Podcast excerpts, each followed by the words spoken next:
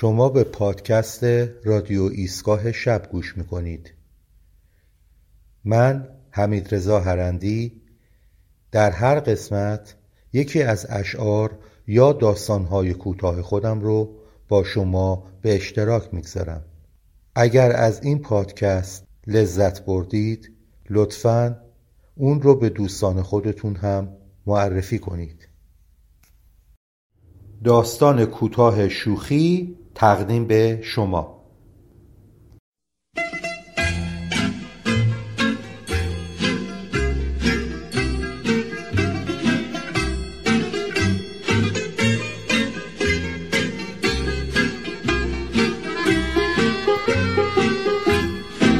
همه با صدای جیغ بلند شهین خانوم به حیاط دویدند. همه بودند.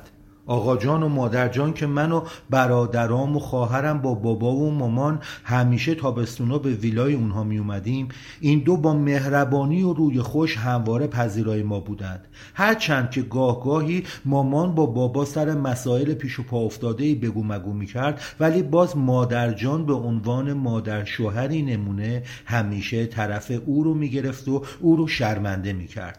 هما خانوم هم توی حیاط اومده بود. البته او همیشه در خدمتگزاری آماده بود، هرچند که خانه اونها و آقا جان با در باریک و کوتاهی که حالا دیگه زوارش در رفته بود جدا می شدن، ولی همیشه با کوچکترین صدایی سر و کله هما خانوم پیدا می شد و با صدای بلند و لهجه شاهرودی می گفت: خانوم جان، اتفاقی افتاده؟ آقا اسماعیل رعیت آقا جان هم یک هو وارد حیاط شده بود تا از اتفاقی که افتاده بود آگاه بشه.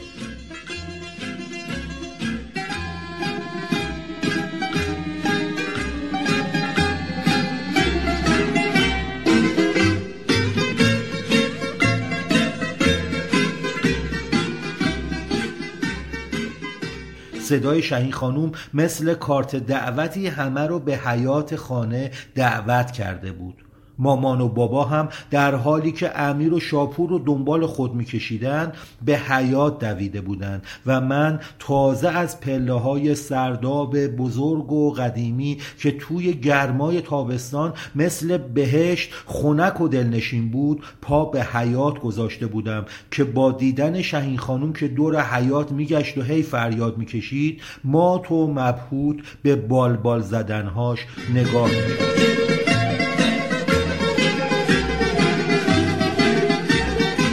خواهرم مهناز در حالی که مجله زن روزش رو لوله کرده بود و زیر بغل گذاشته بود به طرف شهین خانم دوید و او رو بغل کرد. پیرزن بیچاره هی به خودش میپیچید و انگار چیزی تنش رو میخاران، هی سینه و زیر دلش رو چنگ میزد و بالا و پایین میپرید. انگار زبونش بند اومده بود، انگار میخواد سوت بزنه، لبانش رو جمع کرده بود و هی تونتون نفس نفس میزد. خواهرم و مامان دستهاش رو گرفته بودند و از او میخواستند که علت این همه تقلا رو براشون نقل کنه، ولی شهین خانم نای صحبت نداشت. هما خانم که دیگه به حیاط وارد شده بود او رو بغل کرد و به طرف حوض آبی نسبتاً بزرگ وسط حیاط برد و کمی آب سرد رو به صورتش پاشید تا حالش رو جا بیاره، ولی انگار شهین خانم توی این دنیا نبود. هی به خودش میپیچید و هی سینه و زیر دلش رو چنگ میزد.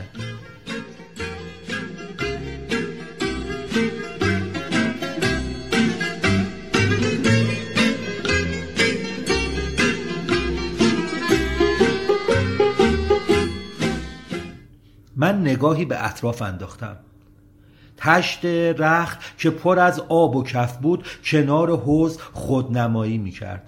شهین خانم برای گذران زندگی هر هفته دو بار به خانه مادر جان و آقا جان می آمد تا لباسهای اونها رو بشویه و مادر جان با اینکه ماشین لباسشویی کنبود پنج کیلویی رو در کنار انباری بزرگ خانه نشانده بود و تون تون اون رو با لباسهای کثیف تغذیه می کرد، برای رضای خدا شهین خانم رو دست خالی بر نمیگردوند و سهمیه او رو از ملحفه ها و روبالشی ها کنار میگذاشت. آن روز هم روز شستشوی ملافه ها بود. شهین خانوم به دستور مامان همیشه در ابتدا قبل از اینکه شروع به لباس شستن بکنه به حمام میرفت و خود رو میشست و سپس اجازه داشت تا شستشو رو آغاز کنه. شهین خانوم همیشه به من و امیر و شاپور نصیحت میکرد که پسران خوبی باشیم. او میگفت شهران پسر بزرگ خونواده است و باید جا پای بابا بذاره. به نظر او بابا اونقدر اعتبار داشت که بتواند تمام دنیا رو تعذیب کند. بابا دبیر دبیرستان‌های تهران و مامان معلم دلسوز بزرگی بودند که وزیر و وکیل و تاجر و بازرگان و سرهنگ و سلشگر و فیلسوف همه و همه از زیر دست اونها بیرون اومده بودند و بالاترین مقام دنیا رو داشتند. برای همین وقتی میخواست ما رو نصیحت کنه همیشه بابا رو مثال میزد. ولی این مسئله باعث نمیشد که ما شیطنت‌های کودکانه رو فراموش کنیم و هر هفته و هر روزی که شهین خانم به خانه می اومد یه سوژه جدید و یه ابتکار جدید از طرف یکی از ما او رو بی‌نصیب نمیگذاشت. اما این بار من هیچ نقشه‌ای رو پیاده نکرده بودم.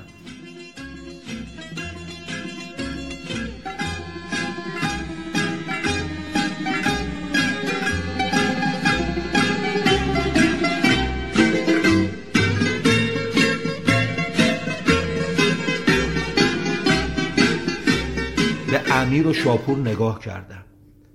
چشم‌های شاپور برق عجیبی داشت و به زور جلوی خنده خود رو گرفته بود تا لو نره. نگاهمون با هم تلاقی کرد و ناگهان شاپور مثل بمبی ترکید و قهقه کنان به طرف در حیاط دوید. آقا جان که متوجه موضوع شده بود در بین راه دست شاپور رو گرفت و با صدای آرامی او را به اعتراف دعوت کرد.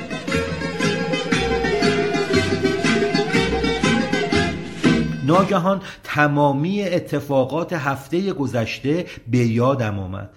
من هم در وضعیتی مشابه گرفتار شده بودم و مجبور به اعتراف شدم. البته اعتراف به مادر جان و مامان.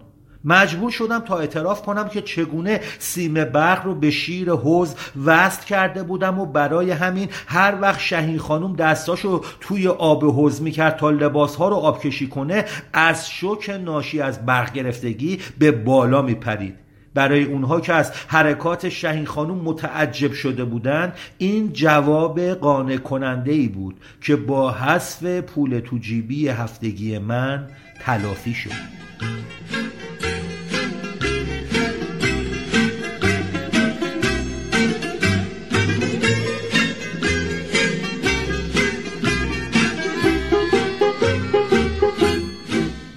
حالا نوبت شاپور بود تا شیرینکاری انجام شده رو لو بده. آقا جون بار دیگه از شاپور علت رو جویا شد و شاپور که با ناامیدی تقلا میکرد تا از دست آقا جان فرار کند هی قسم میخورد تا بی تقصیر بودن خود رو در این ماجرا اعلام کنه. ولی آقا جون گوشش به این حرفا بدهکار نبود. عاقبت شاپور مجبور به اعتراف شد و در گوش آقا جان موضوع رو تعریف کرد. آقا جان سعی میکرد تا قیافش رو جدی نشون بده و جلوی خنده خودش رو بگیره و با اشاره مادر جان رو به سمت خود صدا کرد و ماجرا را برای او تعریف کرد.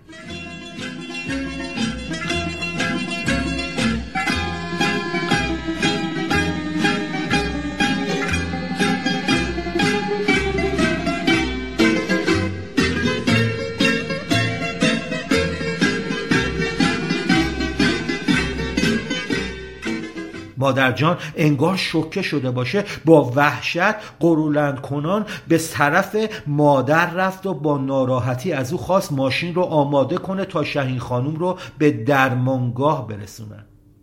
تقریبا معما برای همه حل شده بود ولی من از اون بیخبر بودم. منتظر بودم تا شاپور از زیر دستان آقا جان خلاص بشه تا راز شیرینکاری انجام شده رو بفهمم. آقا جان شاپور رو با خود به اتاق برد و در را بست. بابا هم به آنان پیوست و من منتظر لحظه شماری می کردم تا روزنه‌ای مرا به حقیقت برساند.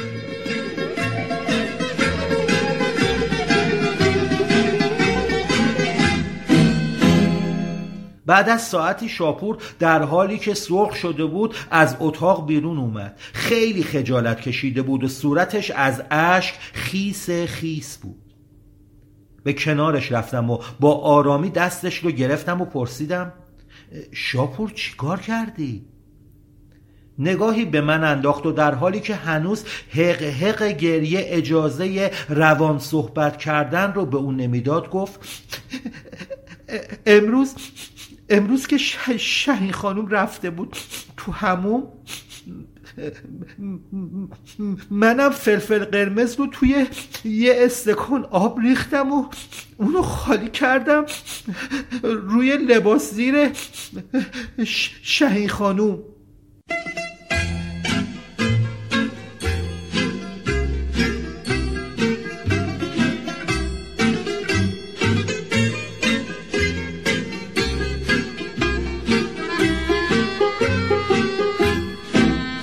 دیگه نمی شنیدم که چه می گوید. تمام تصاویر رو در ذهنم تجسم کردم و فهمیدم که چه بلایی سر شهین خانم اومده.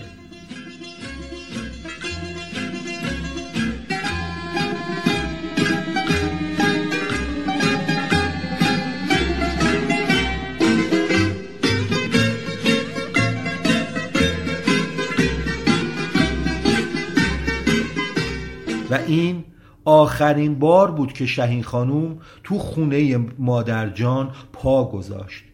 بعد از دو روز بستری شدن در درمانگاه، عطای کار کردن در خانه مادر جان رو به لقایش بخشید و رفت و دیگر از او خبری نشد.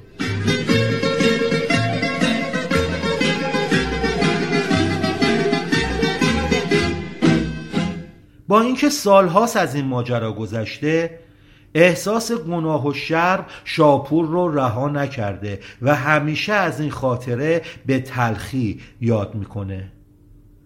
راستی بعد از این شوخی شهین خانوم کجا رفت؟